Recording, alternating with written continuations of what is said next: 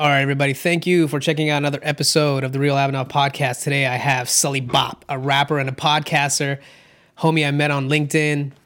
And today we're going to get into some of the nuances of becoming a rapper and being a podcaster in that space. I think you and I share our love for music. I'm a drummer myself, uh, so we can get into that. And of course, health and fitness is kind of my background, being in the bodybuilding world, and then talking about mindset. So we'll get into all that good stuff today. Without further ado, Sully Bop, how you doing? Hey, I'm great, man. Thank you, Abhinav, for having me. I really appreciate it. Uh, I just literally, it's so funny that we connected, what, like three days ago Yeah, or something? Not Like, even a week. not even a week ago. and now we're, hit, you know, hitting it off on the podcast. And we were getting, like you said, we were almost like going to have to save it for this because, you know, the conversation before was so Just crazy. flowing. But, but I'm great, man. I'm, I'm just, I'm just living, man, doing my thing. So, So I have a great question for you, which I think a lot of people that are afraid to start their own podcast or maybe put themselves out there go through. Tell me about the time when you first heard your voice on the mic and how that felt.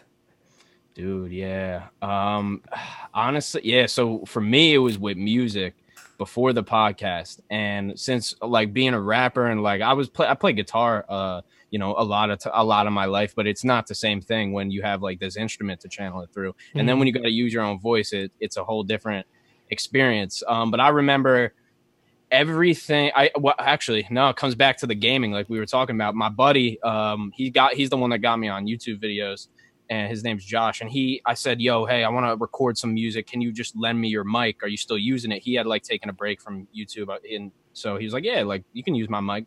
So i'm using his mic i plug it in i'm lo- i'm listening to myself. I'm like I, dude i can't this is I, I had no idea what i sounded like and I did a little bit kind of from DJing, but I never was trained, and I was never was trained to like about inflection. Um, and I think I kind of grew into my voice too. But at back, like the first time I listened to it, in the first kind of tracks I recorded on that mic, I just I couldn't like go and play it in the car. Like I just I couldn't do Like, it. I can't hear the sound of my own voice. I can't do it. Yeah. Yeah. And and it really there isn't a switch that or there isn't a moment where you go, all right, I'm cool with my voice. Like you just learn to be okay with it because you realize you can't change it. That's so true. And I mean, that's kind of the point I wanted to make is from somebody like you who's been experienced now for a few years doing this, you know, and if you're afraid to start your own podcast or your own adventure out there, everybody hates the sound of their own voice at first, you know, but you get used to it. You know, maybe you can find a way to use it as a meditation to be like, yeah, I really have to pay attention to what I say so I don't sound like a fool at the end of it all. You know, you can be very slow and methodical about it. And then, I mean, that's everybody's got to start somewhere, right? That's really what it comes True, down and that's to. the hardest thing to do. I think a lot of times is well, what people think is the hardest thing. I don't think. I think the easiest thing to do is start. I literally wrote a LinkedIn post about this today.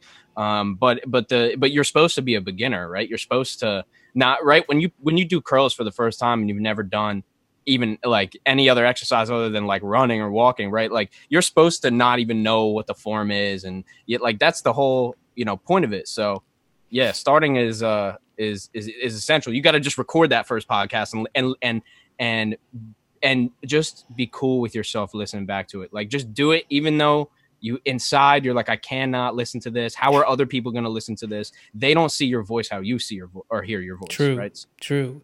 Hey guys, I just wanted to step in here real quick and let you know that we also have this full conversation live on YouTube where you can see the video of both of us talking. I tend to feel like video captures a little bit more human emotion and you get to really see what someone's reaction was to a statement. So if you're interested in checking that out, you can go to YouTube and search for Blossom Media Studio. Now let's get back to this episode. Yeah, and that's that's a really good point because a lot of times what happens is we are our own worst critic. A lot of times we beat ourselves up in our own head. We see other people's polished lives on social media, so we think we have to be perfect. But your first, you know, maybe show out of the out of the door, your first content is not going to be perfect, and that's okay. At least if you tried, now you have somewhere to start, and uh, you have something to improve upon. It's the same thing as like going to the gym. I always make this analogy. It's like you're eating one healthy meal isn't going to make you get in shape, and but eating one bad meal isn't going to make you unhealthy either. You got to consistently do it over time to see if anything actually comes out of it. And does that? I'm sure you could say that was probably true for you in uh, in rapping and, of course podcasting.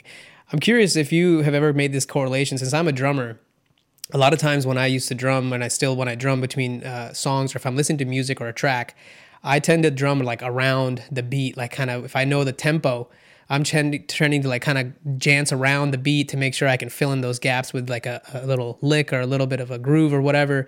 And to me, when I listen to rap music, I've you know culturally, I, when I moved to to United States in 2002, uh, huge influence on me was like Dave Chappelle and like Jay Z and Kanye, and yep. so like I really love that that whole culture of like rap music and comedy and and just you know like black culture in general. You know, speaking of which, you know, Black Lives Matter. We're talking about it. It's all yep. in the news. This is like black excellence rap That's music. How I, I, just made a remix about it just because I'm like I got to speak on this because this is so I'm a rapper. Like I have this not really my culture you know? Right um, right. I've been doing it for four or five years but yeah. Yeah but you're like the minority considering all you know the, oh, the, the grand mm-hmm. scheme of rappers you know being a being a non African American in, in, the rap game is like it's it's very rare. Like you got what Eminem Lil Dicky maybe a Machine Gun Kelly a couple of other names come yep. to mind but not very many for me personally you know, that are notable. So I'm curious, like, do you consider when you're rapping similar to like drumming, where you're kind of drumming with your mouth and filling in the beats? Has that been something that you've kind of thought about?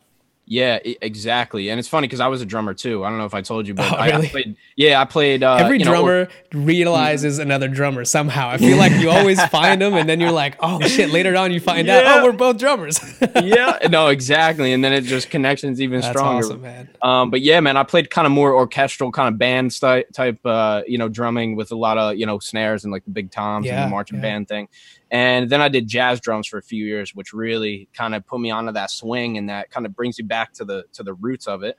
Um, but yeah, so but back to your question, the snare hit is basically everything for rap.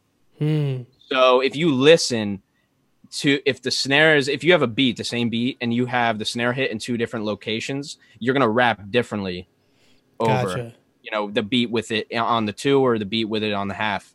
So um, so, but I think unconsciously I got the rhythm, a lot of the rhythm from drumming. So then rapping came a little bit easier because so when my friends were freestyling, I probably picked it up a little bit easier than your average Joe who doesn't really have that kind of rhythm already. Right. So it definitely helped me, but I'm not sure how conscious it was. I think it was a lot of more just unconscious rhythm. But as far as like the flows go, I mean, the drums are everything to me on a beat, you know, um, right. when it comes to what I'm going to do flow wise. And that's where I pick up the flow too, uh, just from kind of hearing the drums and what's going on in the drum sound.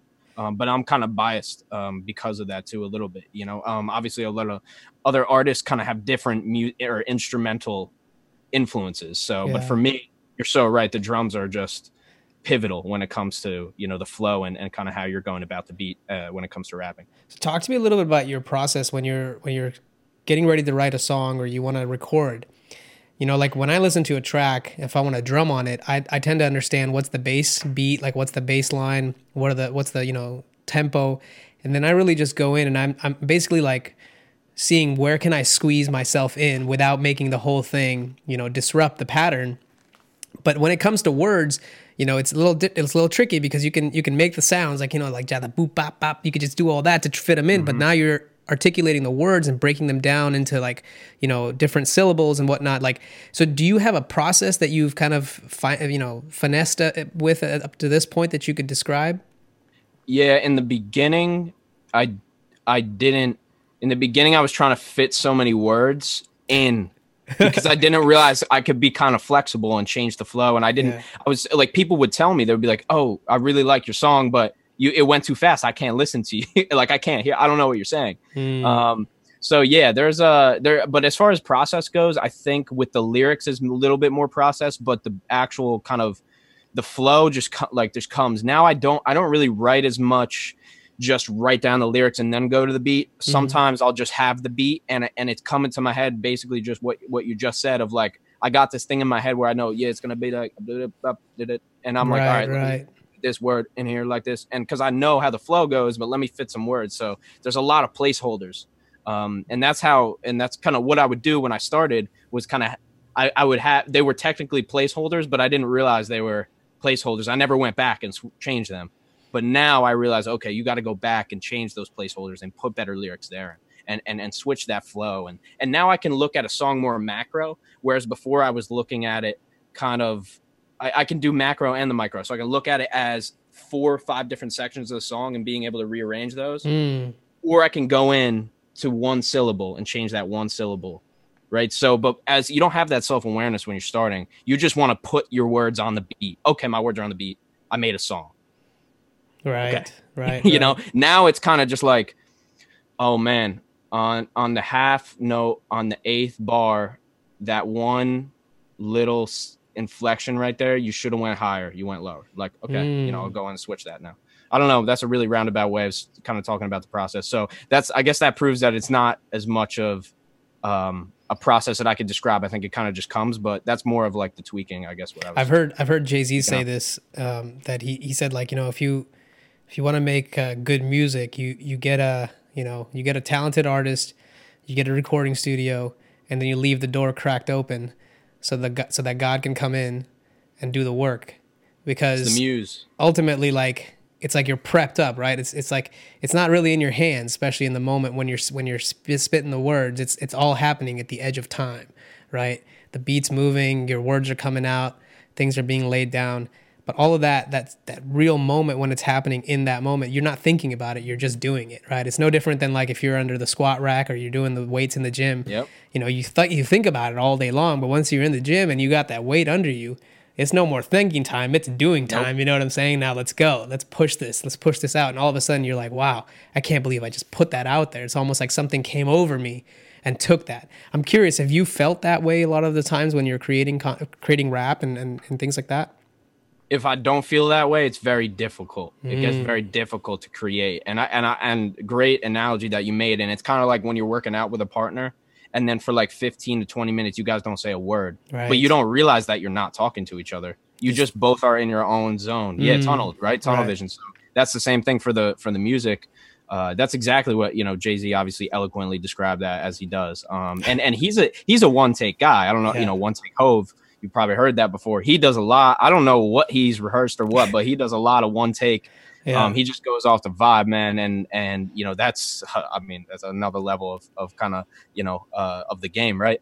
Um, but but yeah, what was the I, who inspires you? I mean, that's no, that's good, that's perfect. Who inspires you, like as a as an artist? You know, like who? Mm. What are the some of the kind of foundational rappers that you looked up to? I'm sure I can name a few, but I'm pretty sure you're gonna say some names that you and I will find common. So I'm curious, like, what are your maybe most influential folks that you like always go back to to get your inspiration and that your you know your your groove and your rhythm and your patterns and sort of things like that? Yeah i actually started listening to rap right when i started rapping. So i didn't know literally when i was 15 16 i hadn't listened. I knew who eminem was. That was it. If you mm. told me name an eminem song nope couldn't name it name a jay-z song nope right. nas no i didn't know him and I listen to classic rock. I got like a Jefferson Airplane, the Who like poster behind me. Um, you know, I got like Jimi Hendrix, Jim Morrison, all that. Like I, I, my dad put me on classic rock, so I came up on that. Then you start getting into like Green Day, and then a little bit more hard rock. I love Green Day, man. Dude, I love Green Day too. Like one of my favorites. If you grew up in the 2000s and you watched the MTV yes. Awards and you didn't yep. see Green Day win year after year after year after year, man, that's quite. That's oh funny. God, I'm sorry a, for that tangent. No, no, dude. That's just that's the power of Green Day right there. yeah, dude. Trey but, cool. Um, straight up, dude. oh my god.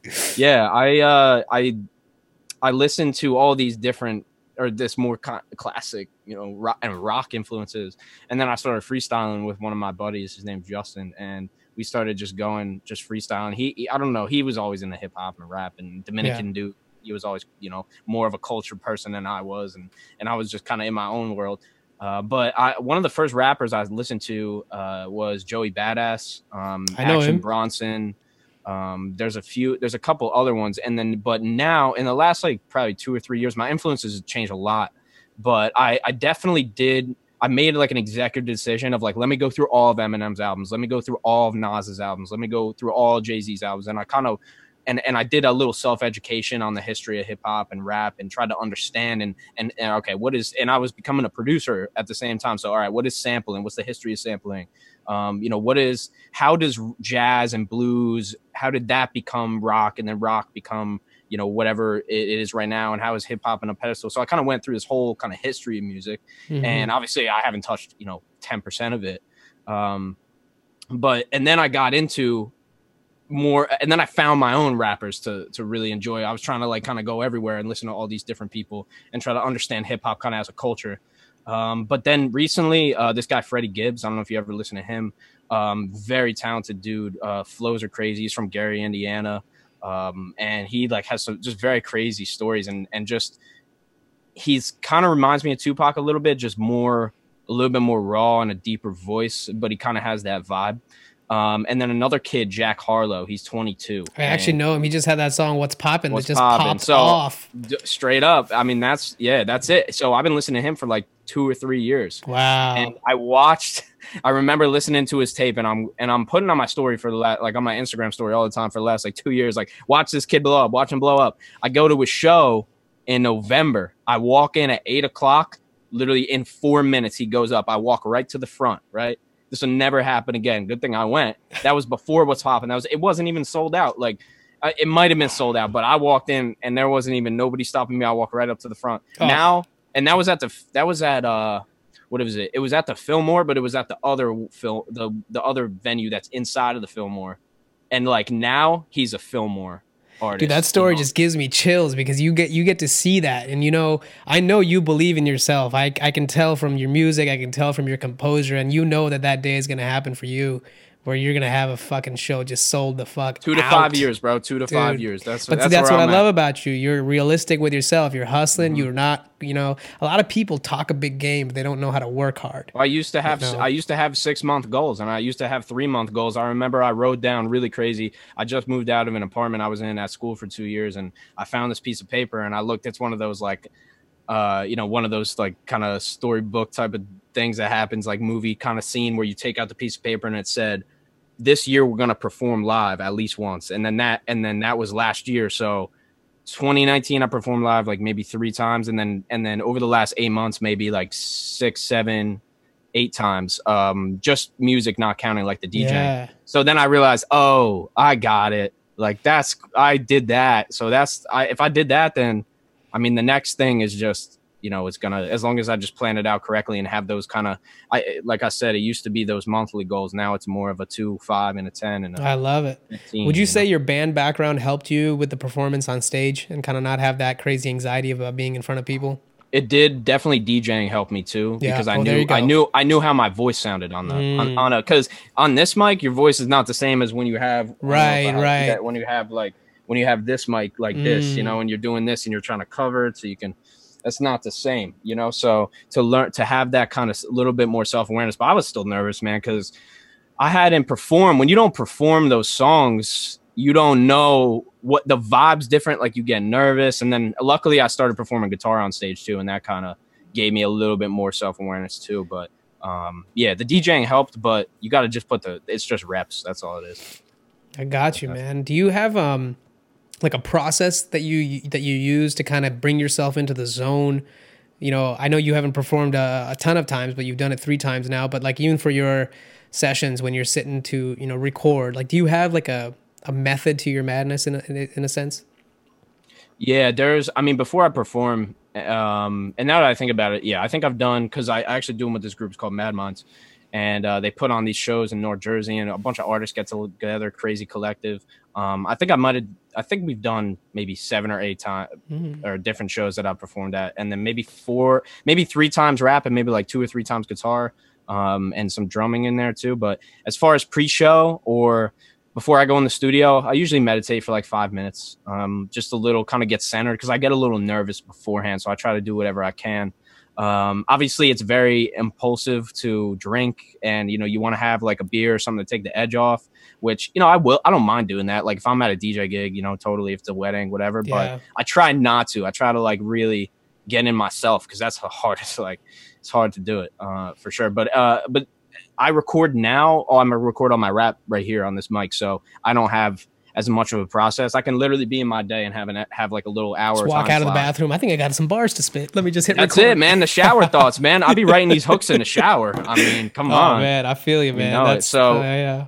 But yeah, before I go in the studio, I'll definitely kind of get centered. Or if I be with like, I don't really go in the studio with my boys anymore. I used to do that. Um, they're still my homies, but I still don't really go in. St- I I'd like rather have more alone. focused time. Yeah, I'd rather go in alone. And it's like, why are they like they're like they're here to support me for sure, but I don't know. I want that input. I kind of want just me and the engineer, and Mhm.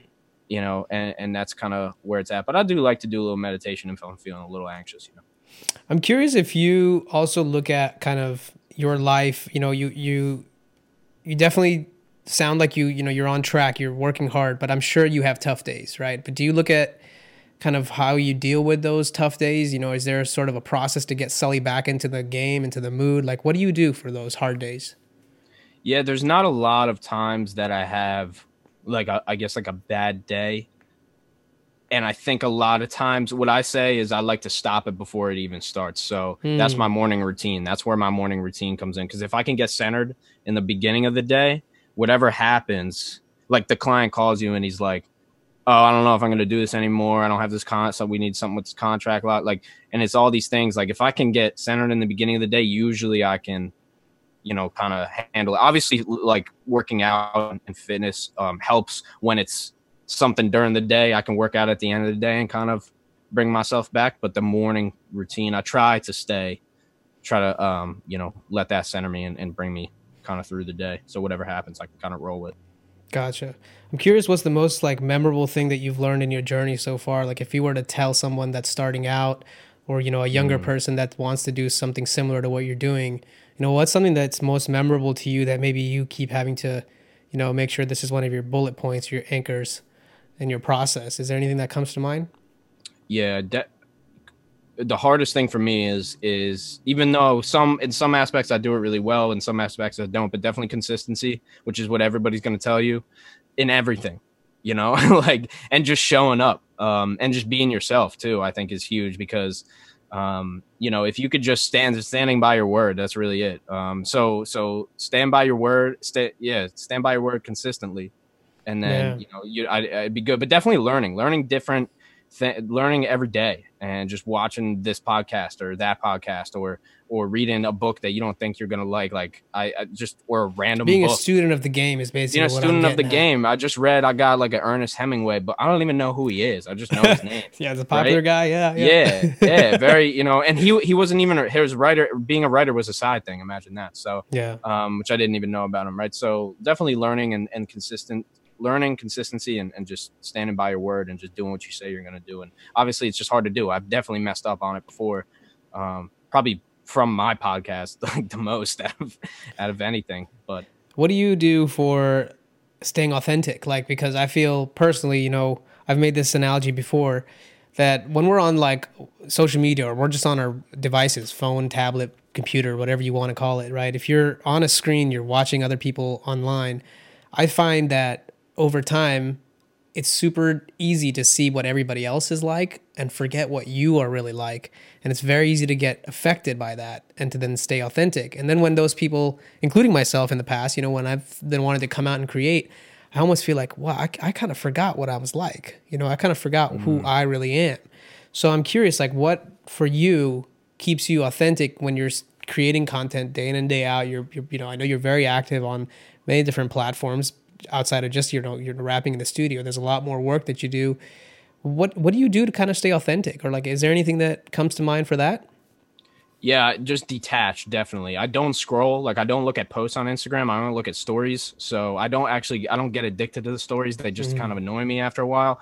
So I don't I don't feel the need to scroll. I, I, do like stories for like five minutes and just hey, if I don't see your post, I don't see your post. You know, um, mm. um, unfortunately, I, I encourage people to just send them to me because I'm like I probably won't see it. If I do scroll, it's usually on the weekends, um, maybe for like five or ten minutes. But I de- that's definitely how I kind of I try to stay. I try to not be influenced by everybody. I love everybody I follow, and I definitely have a lot. It's a lot of positive positivity that I follow, um, for sure. But but being detached, and then I take like at least two weeks. You know, I try to do three or four weeks a year off of it completely. Yeah, um, a week at a time for sure. You can't do like a day.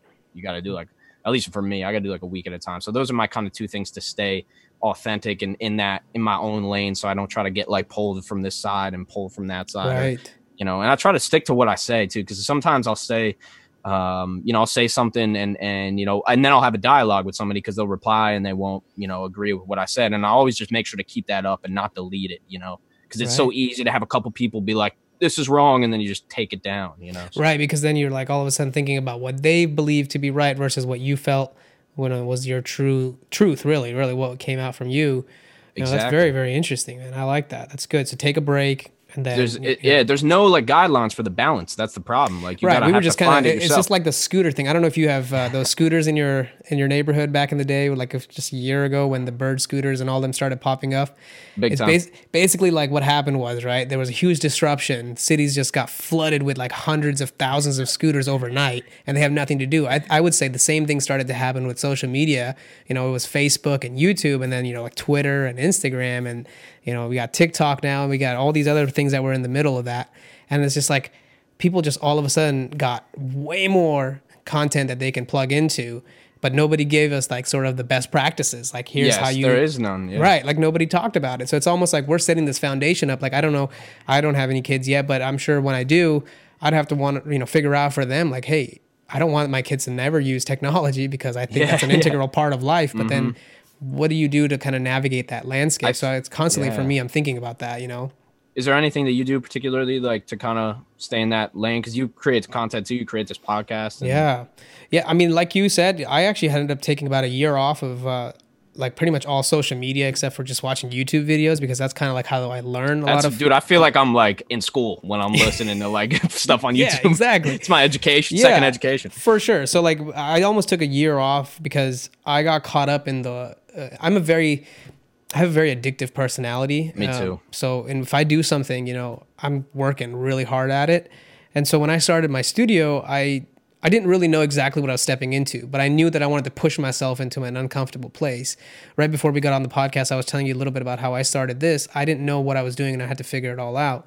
But during that process, I started to get real caught up with all the pieces that are involved with content creation, pre-production, post-production, you know, delivery, and then engagement, all these different things that are involved.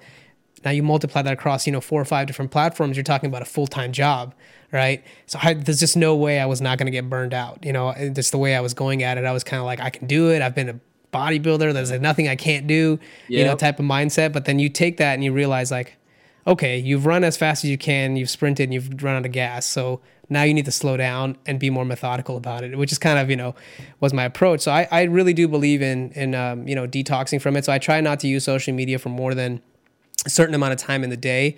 It's interesting for me because I have an international following and I have a lot of uh, family and friends that are overseas who, if I'm not on social media, they're like, dude, is this guy alive? Like, Yeah. what's going on? You know? So I, I do like kind of that connectivity, but at the same time, I'm limiting myself to like not more than, let's say, in the entire day, no more than like an hour of all of the different platforms. And then, of course, YouTube kind of fits in a weird category, but you got to be careful with Yeah. the YouTube binging too. As you know, with those algorithms, they'll just keep going. So I've, I've given myself a certain amount of time in the day because I, I do find that it's important for me to be on these platforms and share my, my piece and then connect with certain people. Um, but yeah, I just give myself time. And then like you, I meditate every day as well. And then for me, it's like when I'm meditating, I, I then I really get to see how distracted I am because you you you'll see how your thoughts are all the time, right? And then when you sit down and actually reflect, you start to see, wow, I'm like super distracted. I need to change something in my life. When you do that meditation and and and the and the timer goes off and then you didn't meditate the whole time, you're just like chattering in your mind, what right? What was I doing? Yeah. Like, Yeah, and Oh that's like a, almost a good uh, barometer for me to realize. Okay, I need to spend too. either less time, or I need to do more time on something else. You know, maybe it's reading a book or whatever. My wife and I, we've been implementing keeping our phones out of the bedroom at night. Very recently, we started great. doing that. That's great. You know, so the first thing when we wake up, we're not like this. You know, because uh, I'm nah, like it's too easy. Like I love my girl, but she's definitely like we're both on it, and yeah, yeah. you know, it's like what? what and you know gonna- it's interesting we're talking about this because like i have to i have to admit like a large part of my income comes from the internet like 99% of my income comes from being online talking to customers serving my clients you know emails or service or whatever. So it's like you look at it and you go well this does help me. I make money. But then if it starts to affect your mental health or it starts to affect your other you know important things in life because life is not about just staring at a screen all day right? But but sadly it is becoming a large part of most of our lives because of how we we get our income out of it but then it's like going back to the earlier point about the balance thing it's like if we're not taught the balance then we're just going to get caught up and in setting this. like what you said, setting those boundaries too. And Yeah. it's like it's and you know how it is with the business and like people want to call you on the weekends. It's like I gotta tell. I just like I realize I didn't realize I have to tell people now. You don't call me Sat- Saturday, Yeah. Sunday. Don't call me. I'm not Right. gonna answer.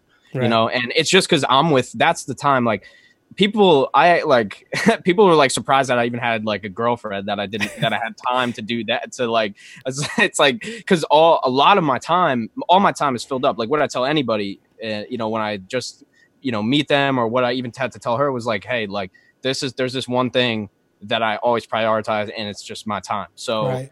that's just how it is. So when somebody calls me on the weekends it's like it's not i'm not picking i know it's important. I know it's important. Like text me i'll at least be able to see it but it's just setting those boundaries those daily boundaries as i'm not going to be on instagram for more than 30 minutes and then those weekly and maybe even you know Yeah, monthly you know that screen time thing that uh, that Things- Apple that puts. thing's a, it'll just Dude, it's a Mm. gut punch because you're like, oh shit, I spent like seven hours this week on this phone, Yep.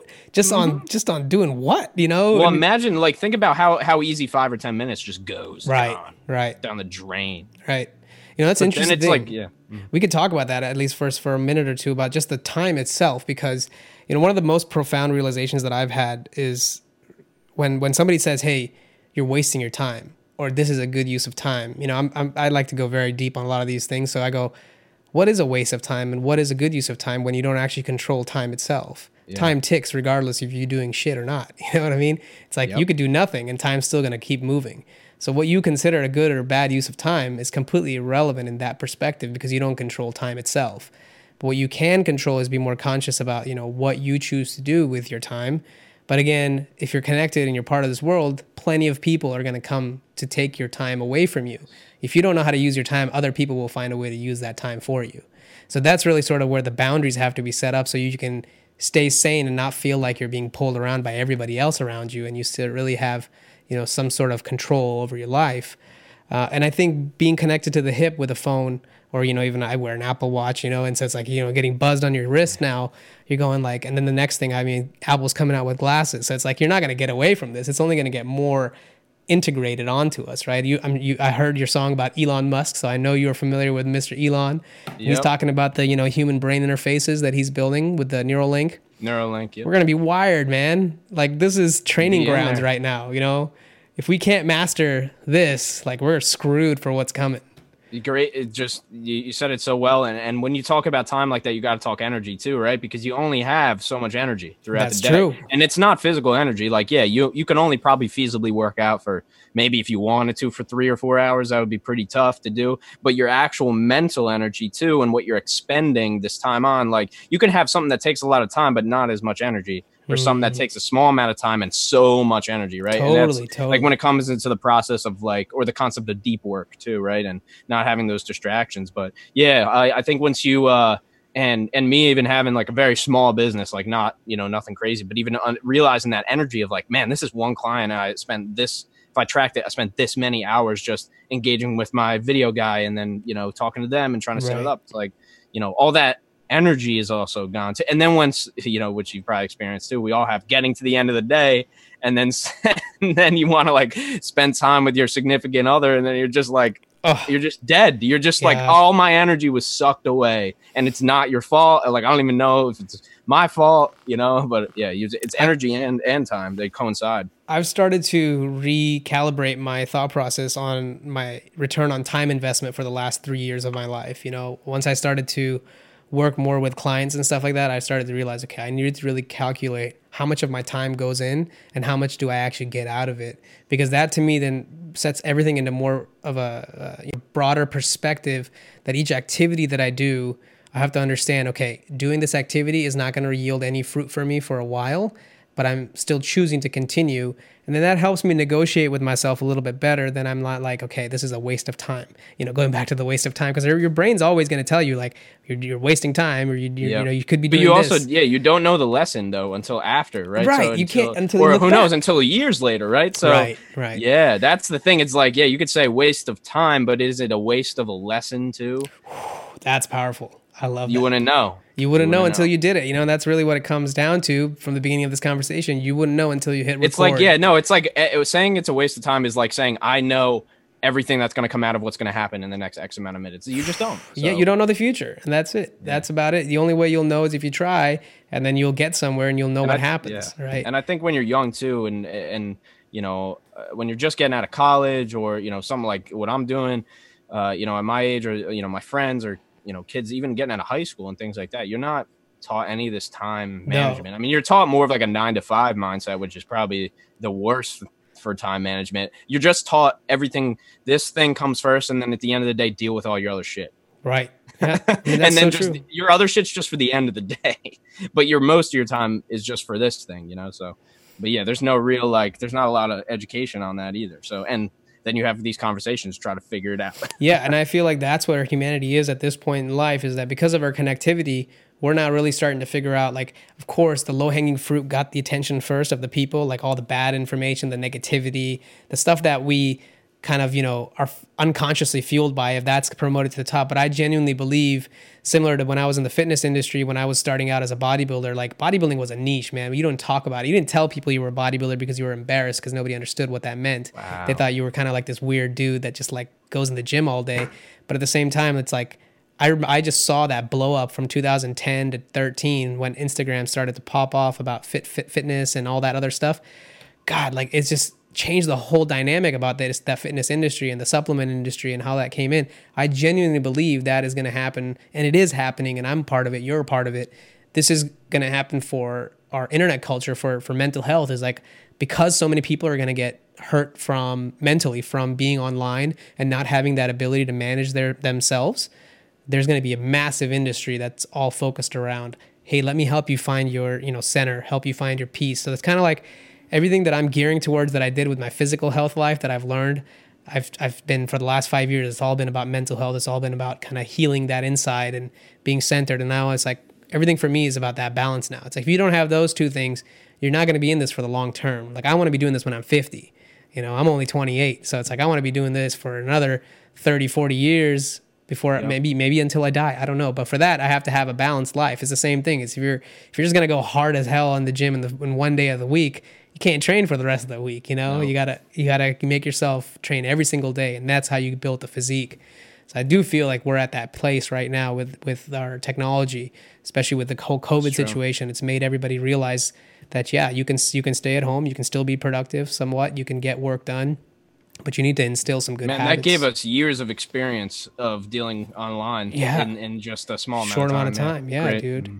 I'd be curious if I if I could ask you a little bit more deeper question around like all the work that you're doing right now and of course you know what you've done in your past like what is your philosophy of, of life you know at this point? Like why do you believe you're mm-hmm. here in this moment in time? And you know what is it that you're trying to do with it yeah i probably you know the answer probably always changes you know and it kind of changes as you go i think but um, but but everything for me was just kind of one step at a time. It's like even the the things that don't seem significant or become very significant, and and and even I'll take it back to the music of the first um, track that I that I dropped and that I did with my buddy Pernell and my other friend Justin and and our whole school listened to that um, our whole high school and and I had like teachers coming up to me that talking to me felt good stuff it, it felt good yeah and it was a small like school you know but it, it still it did and and that was like a this is real moment basically where you go oh okay like that can happen you know? So i kind of had these little moments throughout my life and switching careers and i was a mechanic for three years i did that i thought i was going to do that um, i do nothing really similar to that um, now obviously as a hobby but um, but now i make podcasts so but i guess you know the why of it is just to just uh, allow people to have the confidence that they can just do it themselves because i'm not i could have just said i'm a mechanic and i would have just stopped there you know mm. so i didn't stop there. And i but i realized i saw this internet thing and and and over a year ago i saw the freelancing. I saw when it wasn't cool to work at home and and and i saw all this. So i was like there's something here. There's something else. And i know that you know at least like mentally i can do something else I can do. And even if I am working at home and just sitting at staring at the computer, at least that's better. I'm at least working for myself.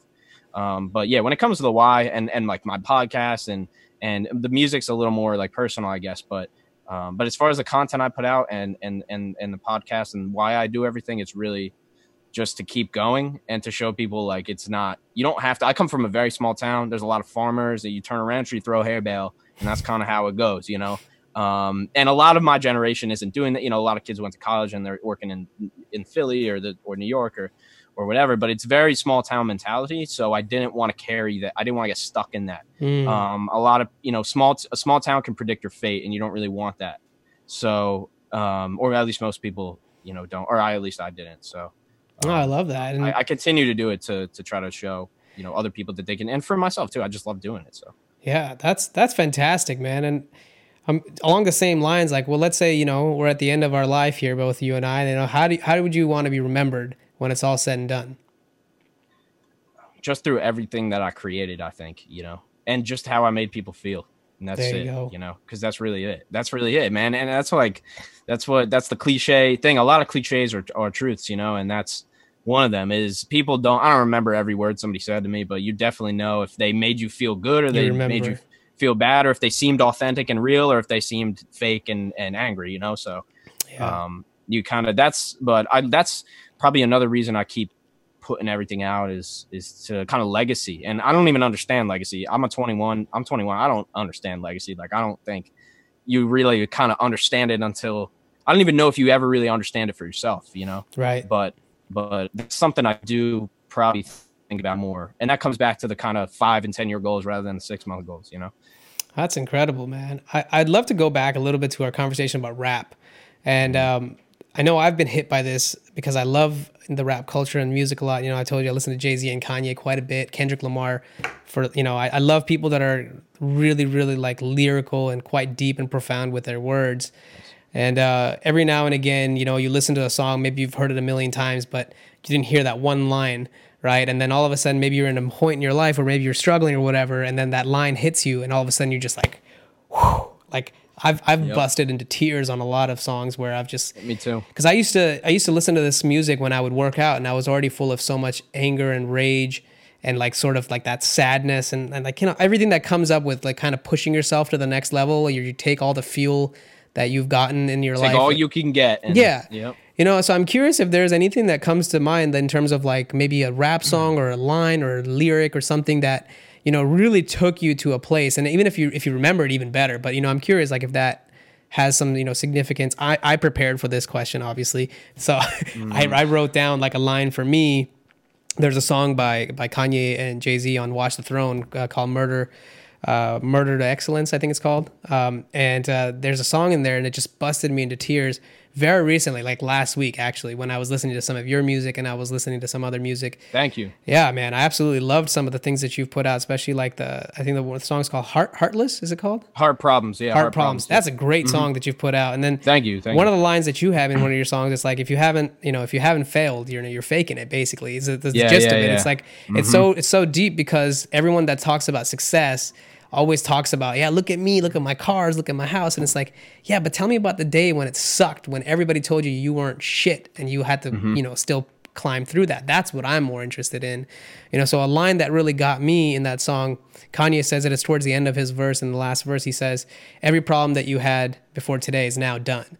And that just hit me. And I was just like, it was a moment of complete silence within me because it was like whatever chattering is going on about the past, whatever's happened, it just silences itself completely right there. It's like you have no problems that are in the past. They're done. You're only here in this moment yep. in time right now. And moving forward from here, you do what you do and then you face those things as they come. That to me, like, was one of the most profound things at a different point in my life, I, I, when I was very like going through like depression and stuff, that came back to me as well. But in a different way, it was it was saying like you've survived every bad day you've had so far, all of them.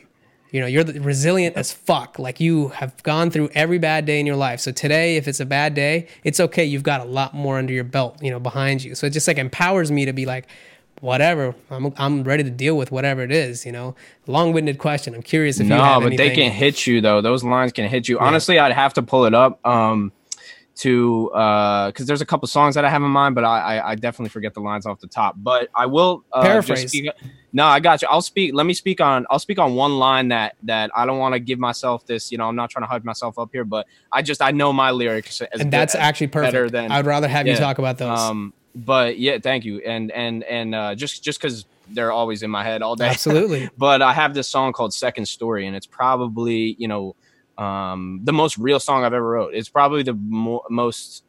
I just put that song down. I didn't touch the lyrics, and I just recorded it, and that was it. And I just eh, that's all energy that came out. Um, but I have uh, people. It was it's the first line. It's uh, people tell you what they could be instead of what they are. Mm. And I think that I think that we're just taught to do that though. People say people always say, "What are you gonna be?" Right. They don't say who you are. Who you. are you now? So exactly, and you can't know who you're gonna be if you don't know who you are right now. Oh, dude, I'm getting I'm getting goosebumps, dude. Like no joke, right now I'm getting my hairs are standing up. I don't know if you can see this on the camera. No, dude, yeah, dude. oh, Dude, that's, that's cra- I'm grateful for that, man. That That's that's that's, crazy. That that um yeah, and and and it's just something that I had to learn for myself too. And and in this whole conversation has really been talking about that and kind of going back to my influences and, and and trying to figure out all right why do I do this? It's like all right, like what do I value then? You know, and like who am I in this moment? And another one that kind of ties into that is is sometimes you got to blend in before you're standing out. You know, so. Ooh, I like that. I just just those two are are are kind of my one and two lines right there. And and you know, don't be afraid to kind of you know blend in just to see what everybody else is doing. You know, until you start to break out. Um, right. Because when you break out, you're not even gonna realize you're doing it because you're just on your own. Got to be you a know, follower before you can be a leader, right? That's like one of those iconic quotes that. Sure. It really and a good hits you. follower too. You better learn how to be a follower. too. Right, right, yeah. Because Because that's the thing is like, yeah, there's no there's no leaders without very very uh you know uh very without lack for lack of a better word good followers. You know. Um, right, right. you learning how to do that that's a whole process in itself and learning how to learn which you, that's what you're doing as a follower most of time. Dude, that's so profound, man. I really like that. I almost like feel like I want to just sit here with those words for a little while because the, you know words have a lot of power. Um, I've I've talked about this previously, and I'll share it with you. It's like, and you know this from meditation is like words are just our way of explaining ourselves to somebody else. You don't use words to talk to yourself all the time in a positive way because a lot of internal chatter is negative. It's always critical. It's always a voice that maybe isn't even your voice, right? It's something that maybe you heard somewhere and it just most of lingers the in time you, probably not right? And then so it's like if you don't take that moment to kind of strip away and take out everything that's not you, you don't really get to see like what am I about? What what is really here that's original to me? You know, and and really just kind of like comes and that's of- what we're trying to probably do like for our, Yeah. most of our lives too yeah and and that's kind of like that you know self where the self-awareness comes in like that's just you're only you're always at the beginning i feel you know it's like it's not even like a hill that you climb and you get to the top and it's like i know myself like nah No, yeah, it's I a mean- daily It's a daily reminder because every day is like a it's a reset, right? We every time we go to sleep and we wake up, we have to do it all over again. It doesn't matter how great yesterday was, right? My dad always Yep. says it doesn't matter what you did in the past; it only matters what you can do today. you know, it. and that's true for business, right? hundred percent. Like, great, you had the best clients, you know, last year or Mm-hmm. yesterday, and your clients were happy. Are your hat clients happy right now? That's what matters for you as a business. And I was like, yeah, dad, that's totally true. But I, a long time I didn't want to accept that because I always felt like, no, I have a reputation. I've done this and that. All that's cool. But when it comes down to it, people will remember you for what you can do right now. You know, like, and yeah and, and true like sometimes you know sometimes a testimonial is a make or break and sometimes people are like i don't care what you did yeah, they're like i don't care what you worked on i don't care what your last project was like it's so yeah it kind of depends but you're so right with the words man like and and this is another quote though um from uh sturgill simpson i don't know if you ever listened to him before uh, he's a country and kind of rock slash country. He said, "A picture's worth a thousand words, but a word ain't worth a dime." and right, but he's an artist and a singer, right? So obviously Yeah. his words, like he was kind of making fun of the whole thing, um, and that was like that lyric was like kind of from his come up too, um, and and and that's true too. Is like you, everybody can talk. I mean, it's free to talk, right? But if if you can have the the if you work on your words and you say something that's really meaningful, that's going to be the difference. right. You know? 'Cause words are just like- to Yeah, they're like poetry in the sense like if the carefully crafted words can really kind of take you to take you there, quote unquote, like take you to that place of that that same place that we all, you know, all human beings when when we pray or when we sit still and we ask the universe for whatever, like that quiet place that we can't even explain really in words.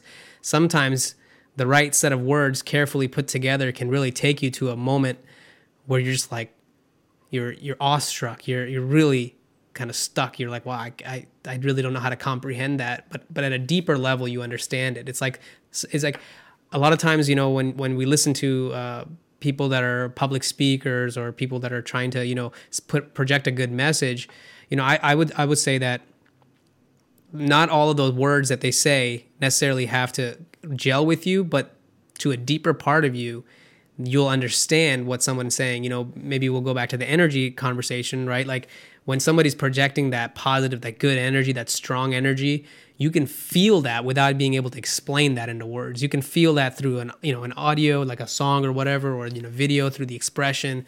Uh, or in person, you know, seeing a person move about an audience. You can. Sometimes it's not about the words, that, and that's yeah. when that comes in. Of like, you could say you could have one artist say a lyric and it doesn't mean anything to you. Mm-hmm. And you have mm-hmm. say somebody else sing it or something, and it's just the most. You know, it gives you those goosebumps, right? Totally, so, totally. Yeah, no, you can feel that's the energy. Yeah, it's uh, it's it's crazy. Yeah, something that that um I also just thought about too when you said like your problems. What was it? Your problems for yesterday aren't. Yeah. So I, the quote I said was, "Every problem you had before this moment is now done."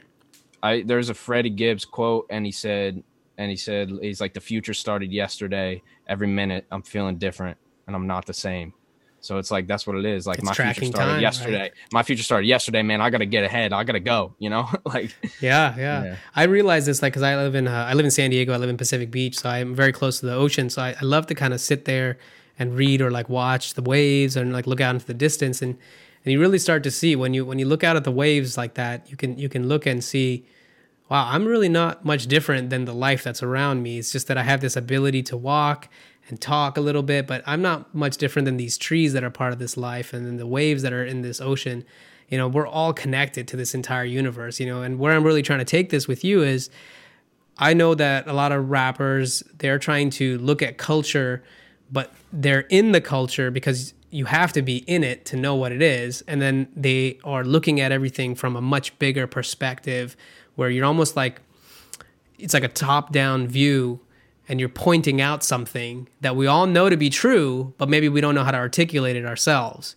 You know what I mean? Like it's it, like a lot of the lines, like we were talking about Jay Z, like what is he talking about? God comes into the booth. Like it doesn't make any sense, but it does to a much deeper level. You're yeah. like, yeah, I, I, don't know what it is in me that creates this. Like when I sit on a drum kit and I'm I'm laying down a beat, I know what I'm doing to a degree, but a lot of times I'm I'm taken over by something else that comes through and then all of a sudden I don't know how I how I put these patterns together. I don't know how I just did that. I couldn't if you asked me to like lay it out for you mathematically or something, I don't think I could do it.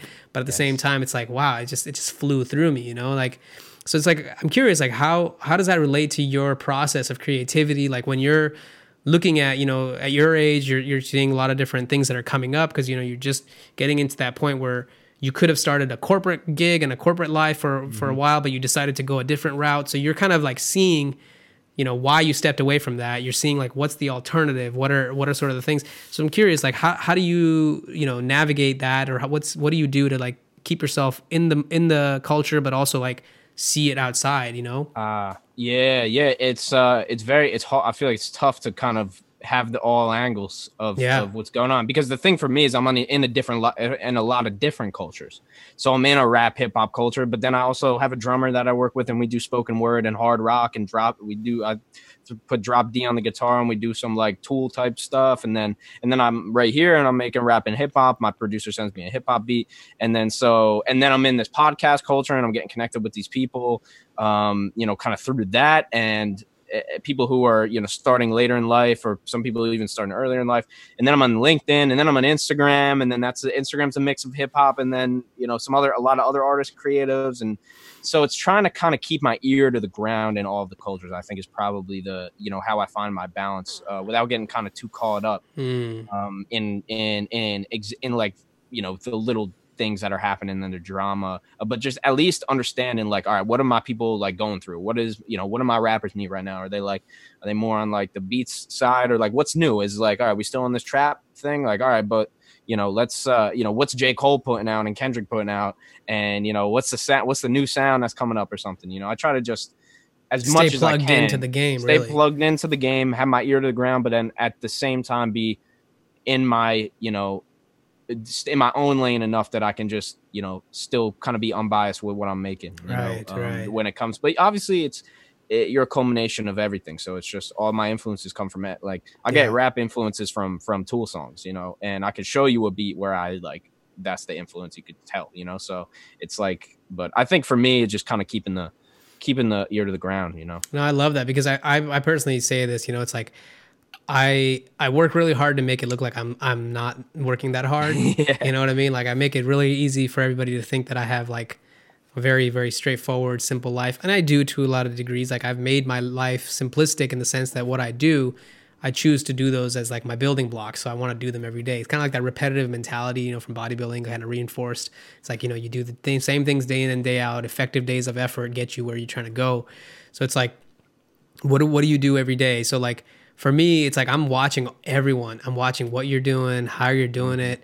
I'm like le- reading between the lines, so to speak, right? When I hear or see somebody doing something, I go, I see what they're doing, but I'm looking at it from the consumer's perspective, but also from the person, you know, the way they've put it out and see what I can learn from them in that sense. But then, yeah, going back to it's like, yeah, I know what other people are up to, but I have to spend a lot of time also making sure I know what I'm up to. What's my inner climate like? What's going on within this body, this mind, this person right here?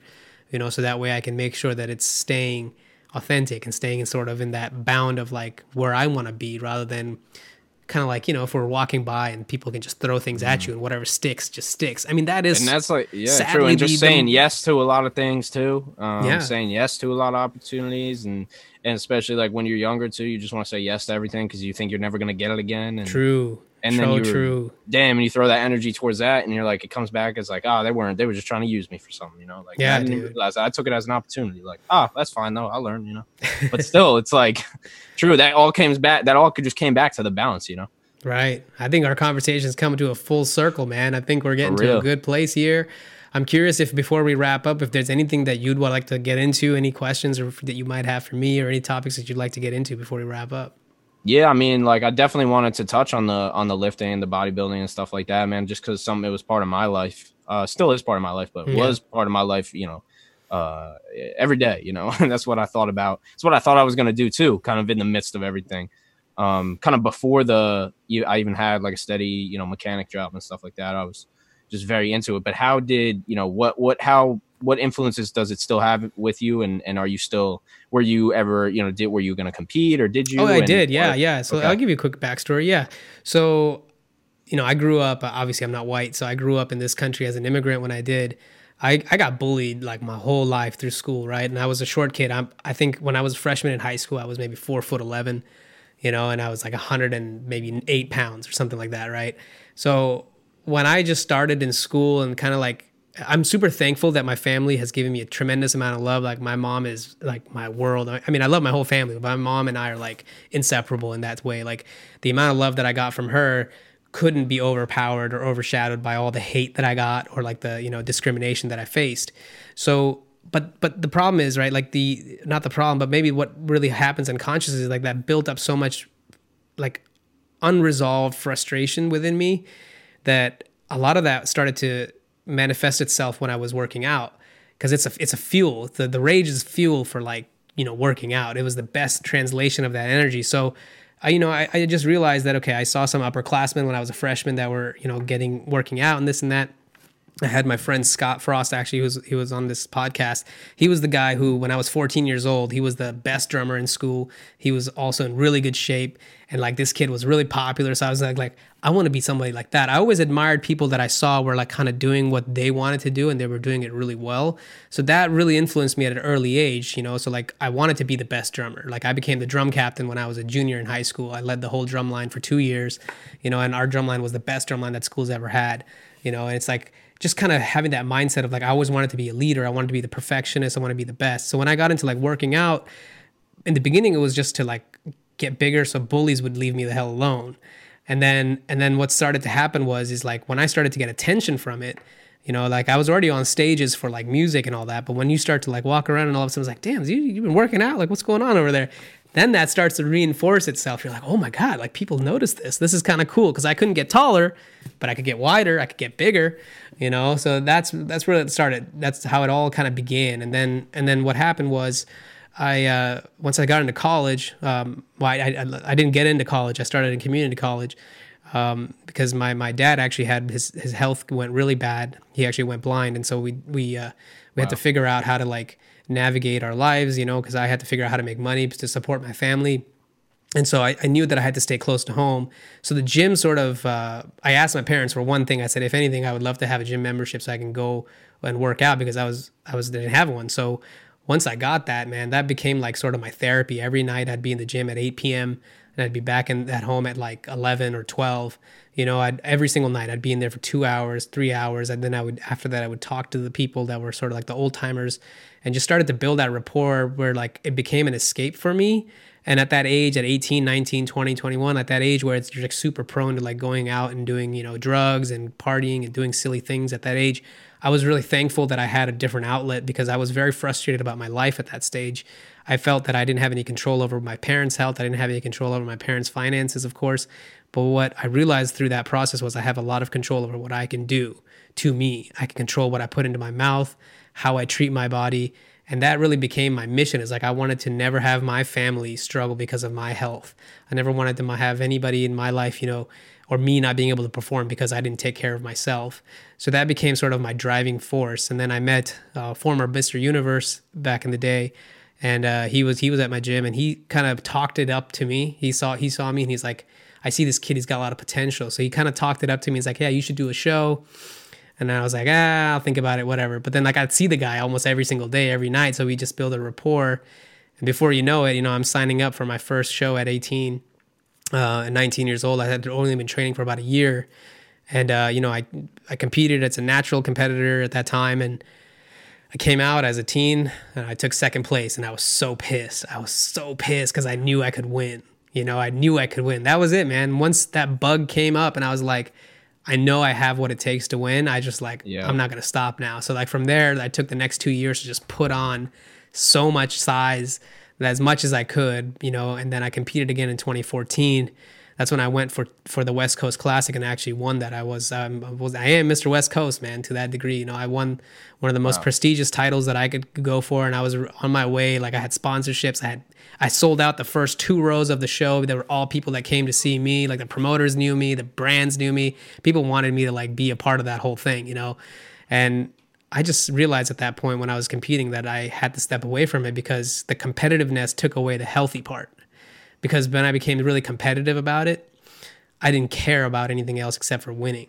Mm. And I'm no longer caring about my health as much as I could. Because when you're competitive, you're not trying to be healthy, you're trying to win. It's a very different mindset, you know. So I was, if you would have met me at 21 years old, you know, you're 21 now, I was the kid that I could make a grown man shake in his boots because I had so much fire, energy, and potential that if I were to talk to somebody, they'd be like, "Dude, this kid's on his way." He's. I used. To, I used to tell people I'm gonna have my own private plane when I'm 30, and I'm gonna fly over all you motherfuckers. And I'm gonna fuck. You know, like that kind of attitude yep. is. It's terrible to kind of say, but I'm, I'm admitting it. That's what it was, because I realized that I had discipline. If I wanted to set my mind to something, there's nobody in this earth that's gonna stop that. No one and yep. especially having your parents support like my mom was supportive of it you know she she fought for me. She fought my dad for it because my dad wasn't fully into it. He wanted to be traditional go to school get a degree work.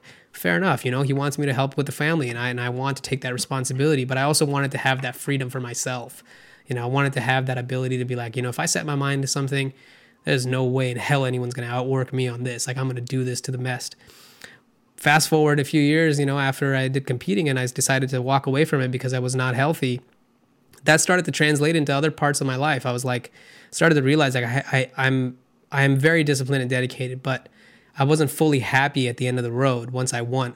Tell you the truth, dude, the day I won, I was the most disappointed person I could be, which is the craziest thing ever because you're like, what? Like that's so ass backwards. I trained all this time for this. This is I'm not even happy about it. You know what I mean?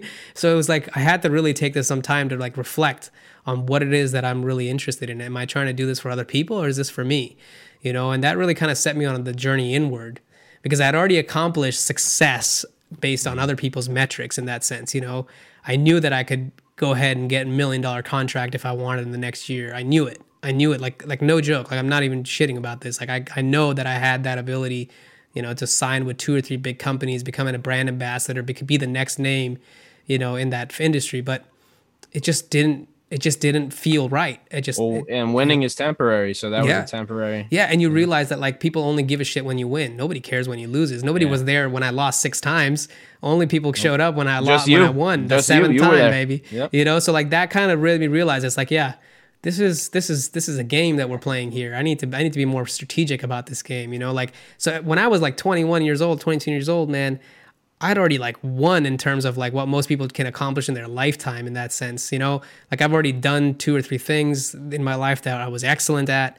So now it was more about like where do you want to take this long term, you know? And I realized that I wanted to be I wanted to be something bigger than what I was in that sense, not just bigger muscularly, but like bigger in my impact and my influence. So like the journey inward started then you know, going into my own thoughts and going into my own emotions and realizing you didn't want to just just be a peddler for supplements Yeah. for uh, for three different companies on No, a retainer, no. right? And then just yeah. yeah, because you know what no that's- disrespect, that's yeah. a great way to live, but you know, you just did a little self reflection. Like I, I see where this goes. Yeah. Yeah, I saw I saw where these roads were going to lead me and I didn't want to be on them. And I'm and I'm kind of like that. Like I I similar to you, like I I've always carved my own way in everything I've done. I'm always the person that stood out in the crowd. Like I I, I remember when I studied computer science of all things, believe it or not. You know, when I was a bodybuilder walking into a lecture room with 400 kids and I'm this jacked dude with my protein and my water and people are like, "What the fuck is this kid doing in this class?" I'm like, "I'm here just like all you people."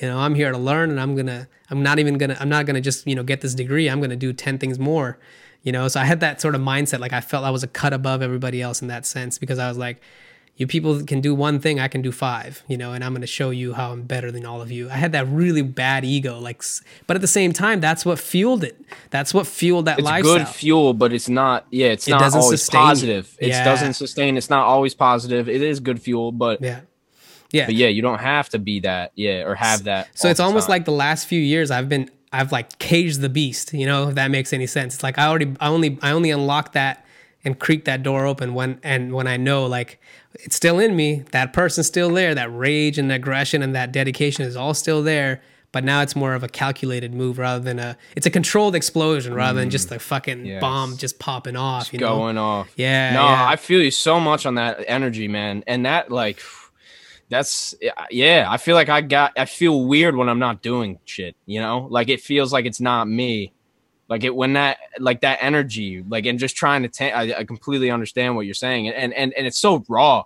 Like I remember when I first started working out, same shit. Um, we would go into my friend, uh, it was my friend Justin again. We were rapping and lifting. That's kind of how it all works. That's worked awesome, man. um, you know, and smoking too. Obviously, we were chilling. You know, we were having a good time. That's what That's we do. that was the pre-workout, post-workout, right? but um, you know, we were we was uh, we were we were trying to tame that energy though, right? And we would go. We would think we were gonna do an hour, right? And then it's a 500 day. We're just like, yo, let's make it a 500 day, and we're gonna do 500 reps of back. And then it was just like two and a half hours later, right? Hell yeah. And then, but then I like, you know, it, it's just it wouldn't stop. I felt like I could just go all the time. You know, it wasn't drugs. It wasn't. It wasn't like I was definitely drank a cup of coffee, but I just had an internal energy right. and and and it's so funny just how you explain it i, I just relate Yeah, dude. so so much and i didn't i never like competed or anything like that but um but as far as kind of the energy goes and kind of taming that it's I mean, the biggest lesson that I learned from that whole experience was you need to find out how you're going to do this for the long term.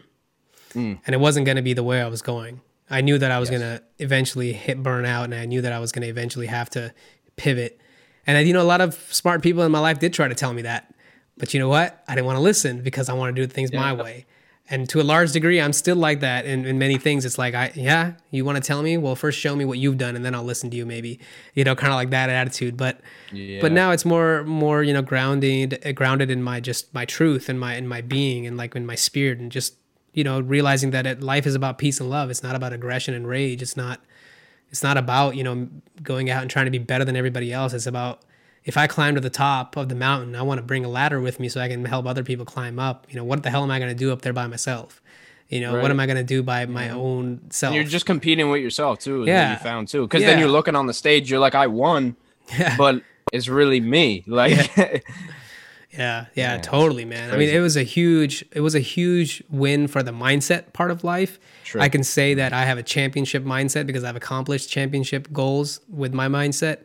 But now it's more about like sort of the longevity. Everything that I do now in my life is all about mm. sustainability and longevity. When I'm building businesses and I'm helping businesses, it's all about what do you want to do, like you know, longer term. Mm. Do you want to keep this client? Is it a one and done thing, or are you trying to keep clients for 20 years? You know what I'm saying? Like I want Yeah. people to come and buy from me for years and years and years. I don't want the one and done type of client. I mean, if that's and you gotta happens, ask those questions too and you gotta ask yourself those questions and that's like once you start asking and answering those questions for yourself that's when you Yeah, kind of lock it in, then you get that perspective of like, oh, maybe I shouldn't have one and done that guy. Maybe I should have just not done. Maybe I should have not hard sold him. And I should have just let him be a connection, and then he was going to come back in a year.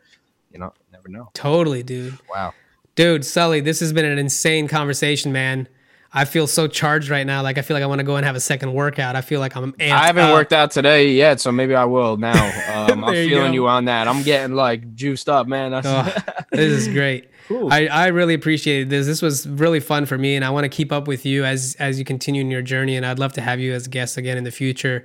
Uh, you know, to just to catch up and see how your journey is going, and maybe share some more wisdom. Um, again, I really man. appreciate this, brother. Thank you so much. Anytime. No, thank you so much for having me in this platform and this and this podcast is, is amazing. I love what you're doing. And, and and after watching it for like five minutes, I was already sold. And I was just like, obviously I went and, you know, watched the rest of the episode, but I was like, this guy just just the way that you speak and and you know, I could just tell you're you're you're not just doing it just to do it, man, that you really you know love doing this and, and you're very good at it. appreciate So- that, brother. Thank so, you. So it's been a blast and a great opportunity. I'm gonna have you on mine as well. So Thank you, everybody, for checking this out. And we hope to see you next time. Check out Sully Bop on SoundCloud, on on uh, iTunes. I think you're on iTunes. I yeah, you're- Spotify, iTunes, SoundCloud, Apple Music. You got Just places. Google Sully Bop. You're gonna find this man. He's got some got great it. music out there. I'm a fan, and uh, I'm so thankful to have you in my network, dude. Like this is this is awesome. I can't wait to see what we're doing 10, 15, 20 years from now. You know, I see a lot of potential in you, man. I see a young me in you. So I see this is like just the beginning. You know, you're on your way. You're doing the right things. Kind Check- words, man. Thank you, Abhinav. I appreciate it, man. Take care, everybody. Hey, guys, thank you again for checking out this episode. Remember, there's a video component that you can also watch, and you can keep up with me on YouTube at Blossom Media Studio or on Instagram at The Real Abhinav. Thank you, and I'll see you next time.